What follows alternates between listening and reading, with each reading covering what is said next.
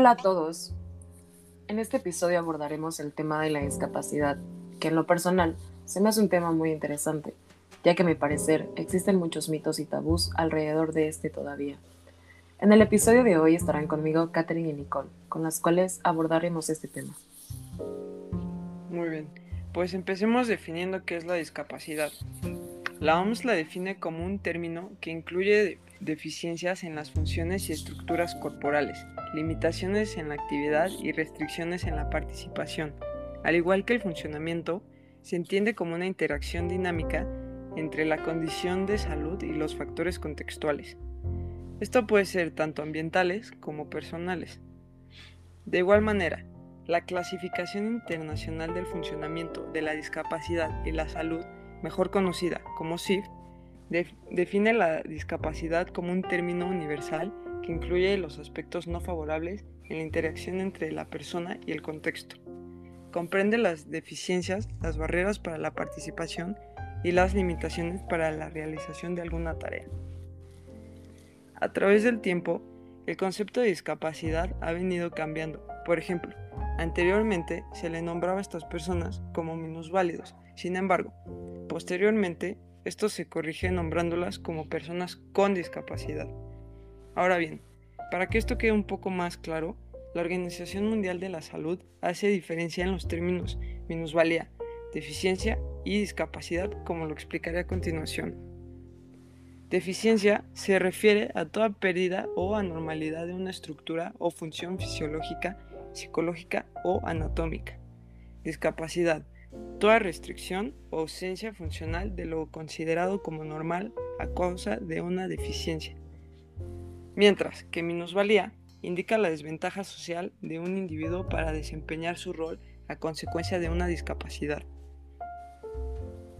Tomar el término de lo que consideramos como normal, ya que los seres humanos solemos jerarquizar y clasificar todo lo que nos rodea, por lo que tendemos a desarrollar nuestras propias definiciones de lo que consideramos como normal y esto se concibe como una serie de atributos y características reconocidas y establecidas que debe poseer una persona en forma típica, por lo cual, al momento de que una persona se sale de la norma, es rechazado o etiquetado por ser diferente a lo que estamos acostumbrados, y esto se le denomina como anormalidad. Cuando un grupo se categoriza como anormal, puede sugerir estereotipos que son ideas o conceptos que las personas construyen acerca de otros. Estos suelen generar prejuicios, ya que inducen a prejuzgar, es decir, emiten juicio sin tener la suficiente información sobre el tema para sustentarlo. Esto puede desencadenar prácticas de discriminación e intolerancia. Es importante resaltar que estas situaciones de discriminación no siempre son de manera intencional, ya que se sabe muy poco sobre el tema como sociedad, se asume que todas las personas con discapacidad deben ser tratadas de alguna manera en específico, o sus opiniones no son tomadas en cuenta. Esto lo ejemplifica muy bien el video de lo incorrecto, una nueva mirada hacia la discapacidad. Durante el video, personas con discapacidad son innecesariamente asistidas, ya que exagerando, ya sea exagerando vocalizaciones en personas sordas para que el otro supuestamente pueda entender cuando esto es completamente innecesario, ya que uno de los testimonios del video afirma leer perfectamente los labios de las personas. También hay otros que toman decisiones sin su consentimiento pensando que el otro no tiene la capacidad de hacerlo, como escoger su ropa u ordenar comida. Tomando lo que este video muestra, no sirve de mucho que las personas con discapacidad sean las únicas que deban adaptarse si la sociedad no está dispuesta a informarse y dar un trato equitativo. Ahora, Retomando, existen muchos tipos de discapacidad, las cuales se pueden originar por causas sanitarias en las que se incluyen enfermedades ocasionadas por un microorganismo o parásito, problemas durante el embarazo y carencias nutricionales. Otra de las causas es de tipo ambiental, en las que se considera el uso inmoderado de productos contaminantes que ocasionan daños a la salud. También puede ser ocasionada por accidentes laborales accidentes de tránsito y violencia. En general, la discapacidad puede ser de tipo sensorial, en las que se incluya la sordera, ceguera, baja visión y sordoceguera, y otras, de tipo motor o físico, así como de tipo cognitivo, como lo es el síndrome de Down. Comúnmente, las familias que tienen un hijo con discapacidad pueden presentar crisis a partir del momento de la sospecha o confirmación del diagnóstico. Sin embargo, cada familia es única y puede pasar estas crisis de diferentes modos. Tanto su intensidad como la capacidad de superarla varían de una familia a otra. Muchas familias logran reacomodarse ante la situación, mientras que otras quedan detenidas en el camino. Diversos autores expresan que ante el nacimiento de un hijo con discapacidad, los padres y los hermanos de estas personas sufren cambios. En el caso de los hermanos pasan a tener responsabilidad sobre el hijo con discapacidad, y esto puede ocasionar que tengan conductas negativas, como miedo a ser ellos, pena, negligencia, sentimiento de culpa, excesiva preocupación por el futuro y llamar la atención. De igual manera se señala que los padres que tienen hijos con discapacidad pueden llegar a presentar baja autoestima, depresión, fatiga e insatisfacción interpersonal. Los padres al conocer la discapacidad de su hijo pasan por diferentes etapas como la confusión, la negación, consolidación o aceptación. En la dinámica familiar se da cierto desequilibrio, por lo que pueden llegar a sobreproteger al hijo con discapacidad, pero también pueden sentir rechazo y lástima hacia él. El término sobreprotección ha sido definido por diferentes autores y puede referirse a cuando los padres realizan las actividades que pueden realizar los hijos por sí solos. Por ejemplo, vestirse o peinarse a cierta edad en la que ya pueden hacerlo. Los factores que pueden propiciar a la sobreprotección son porque los padres llegan a confundir el amor que le dan a los hijos con facilitarle y proporcionarles todo. Los padres se sienten seguros e importantes si siempre están al lado del hijo. Los padres toman las decisiones por sus hijos y existe un control sobre ellos. Existe el temor de los padres a ver crecer a sus hijos y darles libertad. Incluso hay desconfianza de los padres sobre las capacidades de sus hijos. Otro de los autores habla acerca de que la sobreprotección es más frecuente en madres que en los padres y se observa cuando la madre no permite que su hijo tenga dificultades, por lo que le facilita las cosas. Las madres que son sobreprotectoras buscan darle todo a su hijo y lo limitan.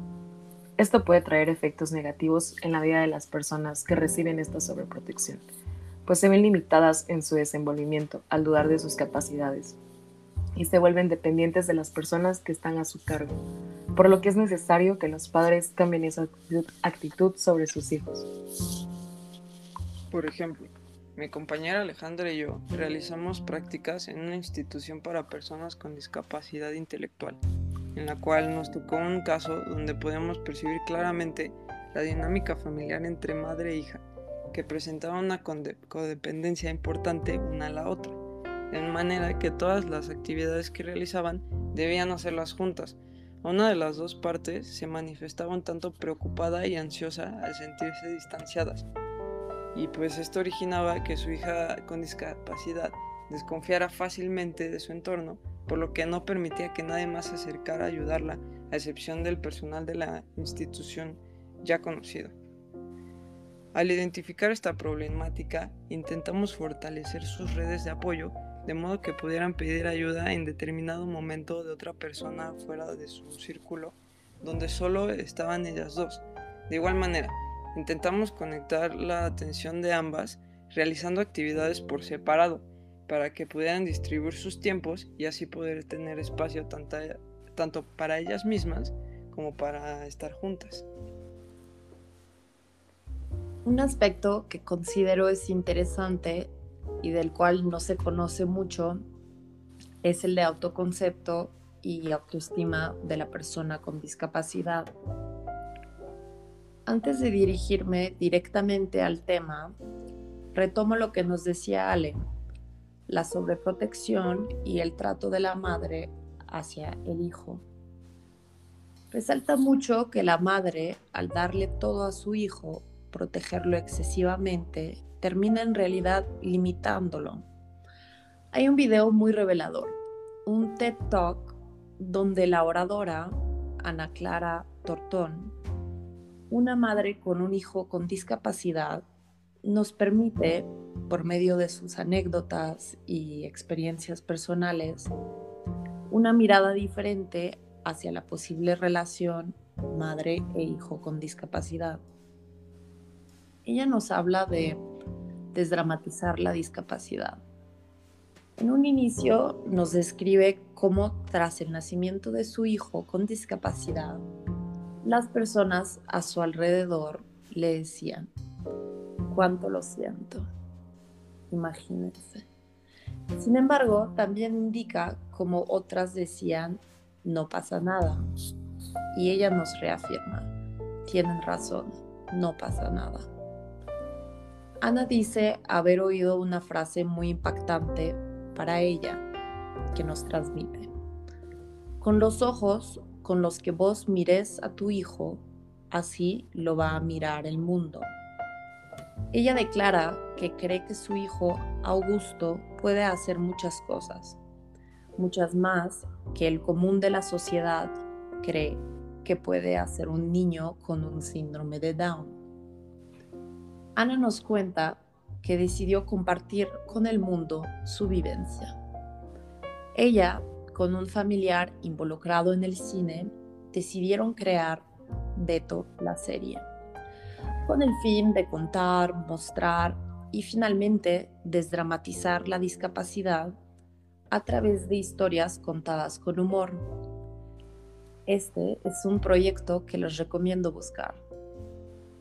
Ana finaliza el TED Talk con esta frase. Cuando uno ve dos niños con síndrome de Down, uno que puede mucho y otro que puede poco, no tiene que ver con el grado que creemos que hay de síndrome, sino tiene que ver con el grado de locura linda de los papás para que ese niño sea. Tanto el video como esta última frase nos hace percatarnos del rol maternal, cómo su mirada y su comportamiento hacia su hijo con discapacidad permiten o no el desarrollo del mismo y retomando el tema, el impacto de este en el autoconcepto y autoestima del niño. Es común el asumir que la autoestima de la persona con discapacidad no es muy elevada, pues existe una visión social de tragedia personal hacia ellas, dando por hecho que ellos no pueden ser felices o sentirse bien con ellos mismos. Respecto a la relación entre la capacidad funcional y el autoconcepto y autoestima, me gustaría mencionar el impacto de caracterizar al individuo con discapacidad de acuerdo a su patología, hecho que impacta su autoconcepto y sin duda la manera de la cual lo visualiza su entorno próximo. Esto como fuente externa al comportamiento del familiar hacia su hijo o hija. En el texto, Desarrollo, Discapacidad y Modernidad, el autor Levin nos indica que nos encontramos con diferentes establecimientos donde se agrupa y se ordena a los niños de acuerdo a su patología. La patología los nombra, los agrupa y los uniformiza la clásica clasificación. Niños severos, los niños moderados, los niños leves, niños motores. Cada nivel es estático, no hay posibilidad de cambio de nivel, no existe posibilidad de evolución o progreso. Un severo es severo y nunca podrá ser moderado, por eso necesita actividades para severos. Un moderado nunca podrá ser leve, por eso necesita una actividad para moderados. Esta agrupación por patología quita la individualidad y dicho de otro modo subjetividad de cada niño. No existe niño sino tipología o grado de, de patología. Me repito, es un impacto directo al autoconcepto del individuo. Sin embargo, por otro lado, vemos casos donde la inclusión y experiencia de educación pueden tener un resultado favorable en el desarrollo, autoconcepto y autoestima de un individuo con discapacidad. Quiero mencionar el caso de Carlos Castañón, un joven de 29 años con parálisis cerebral de nacimiento quien gracias a su convicción y constancia en el estudio, y bueno, pese a las dificultades para tener acceso a la educación, se graduó de la preparatoria y recientemente fue aceptado para ingresar a la licenciatura en Derecho en la Universidad del Valle de México. Con sus palabras expresa, me he dado cuenta que el estudio te da las herramientas para desarrollarte. Llegar a la universidad significa el empiezo de un nuevo reto que voy a lograr, como lo he hecho desde pequeño hasta ahora. Su madre comenta en el artículo que desde pequeño ha tenido que enfrentar muchos retos y dificultades por su movilidad. Sin embargo, como vemos en su propio testimonio, la educación le ha permitido individualizarse, tener un autoconcepto definido. Él dice haber elegido la carrera de derecho con el propósito de luchar para promover la equidad, justicia e inclusión laboral para las personas con discapacidad.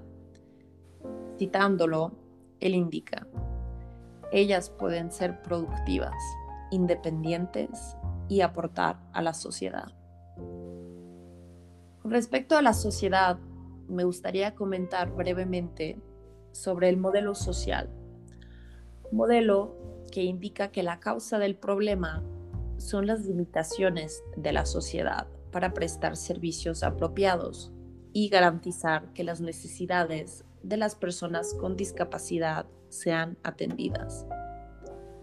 Recientes estudios muestran que en algunos casos las dificultades físicas pueden colocar a las personas con discapacidad en situación de desventaja en un ambiente convencional, pudiendo afectar como consecuencia a su autoestima y calidad de vida. Sin embargo, si volteamos a ver a la sociedad y como advierte este modelo, responsabilizamos a la misma, en efecto, las personas con discapacidad pueden contribuir a la sociedad al igual que las personas sin discapacidad. Las soluciones no deben dirigirse individualmente a las personas en dicha situación, sino a la sociedad. Esto permitiría el desarrollo e integración del individuo con discapacidad a la vida laboral de acuerdo a sus posibilidades y, claro, teniendo en cuenta sus limitaciones, permitiéndole establecer un autoconcepto propio y a la vez solidificando su autoestima. El tema de la sociedad remite al trato que reciben las personas con discapacidad de otros. Retomo el video Lo incorrecto, una nueva mirada hacia la discapacidad, del cual habló Nicole. Resalta en el video el comportamiento al cual se ven expuestos las personas con discapacidad.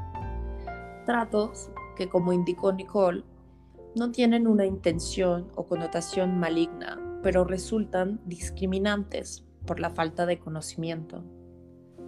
El video nos muestra cómo un hombre con discapacidad se encuentra en un bar.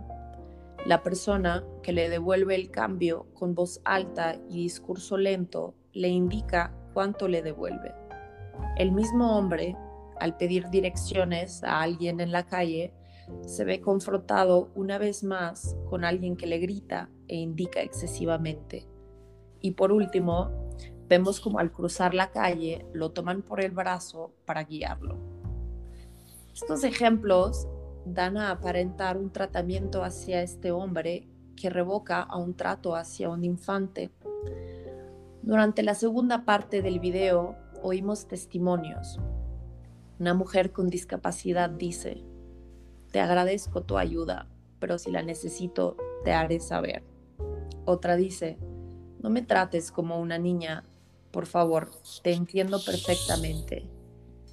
Y un último testimonio, un joven expresa, me siento mal cuando la gente me trata diferente, porque creen que no los entiendo.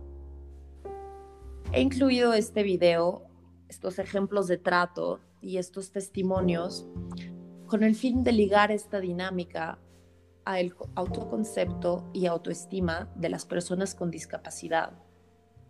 Como se pueden percatar, el tratar al otro con inferioridad, al tratar de ayudarlos de forma excesiva o no solicitada y de cierta manera como a un infante, impacta el autoconcepto y autoestima de las personas con discapacidad. Tras esto, me gustaría pasar al tema de las relaciones personales en las personas con discapacidad. Tema fácilmente ligado ah, al autoconcepto y autoestima de uno. Existe cierto tabú y una variedad de mitos en cuanto a este tema.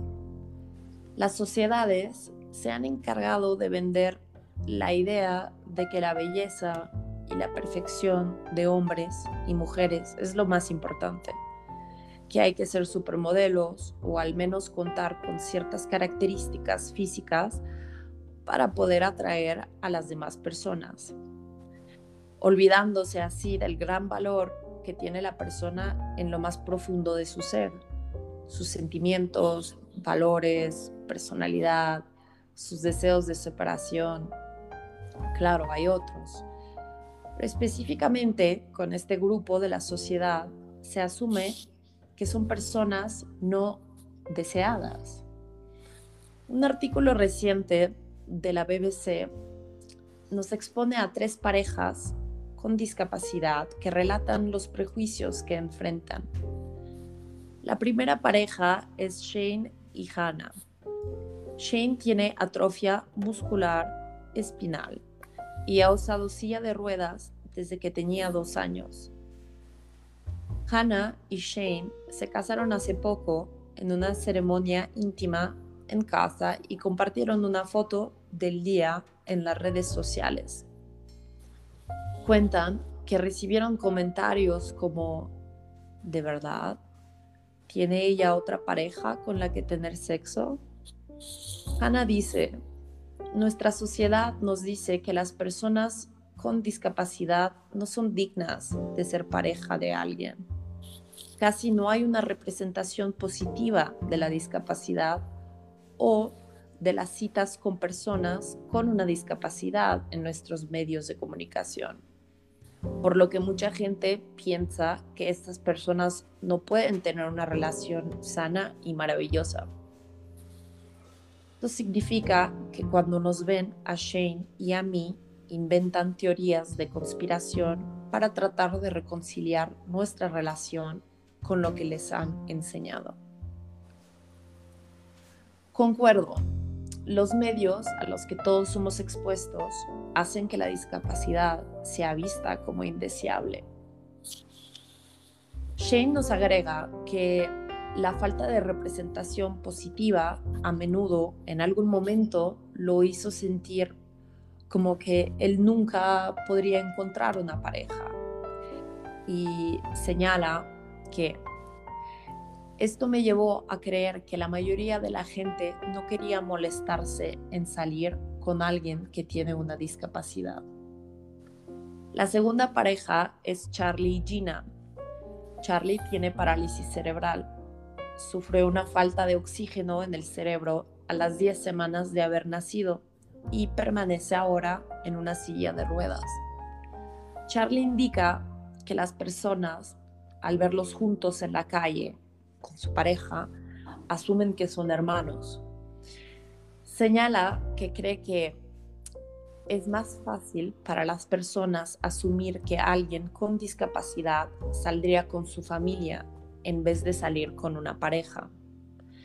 Añade que otra asunción es la unilateralidad de la relación, pero indica que lo cierto es lo contrario es una vía de doble sentido como las relaciones de todos los demás.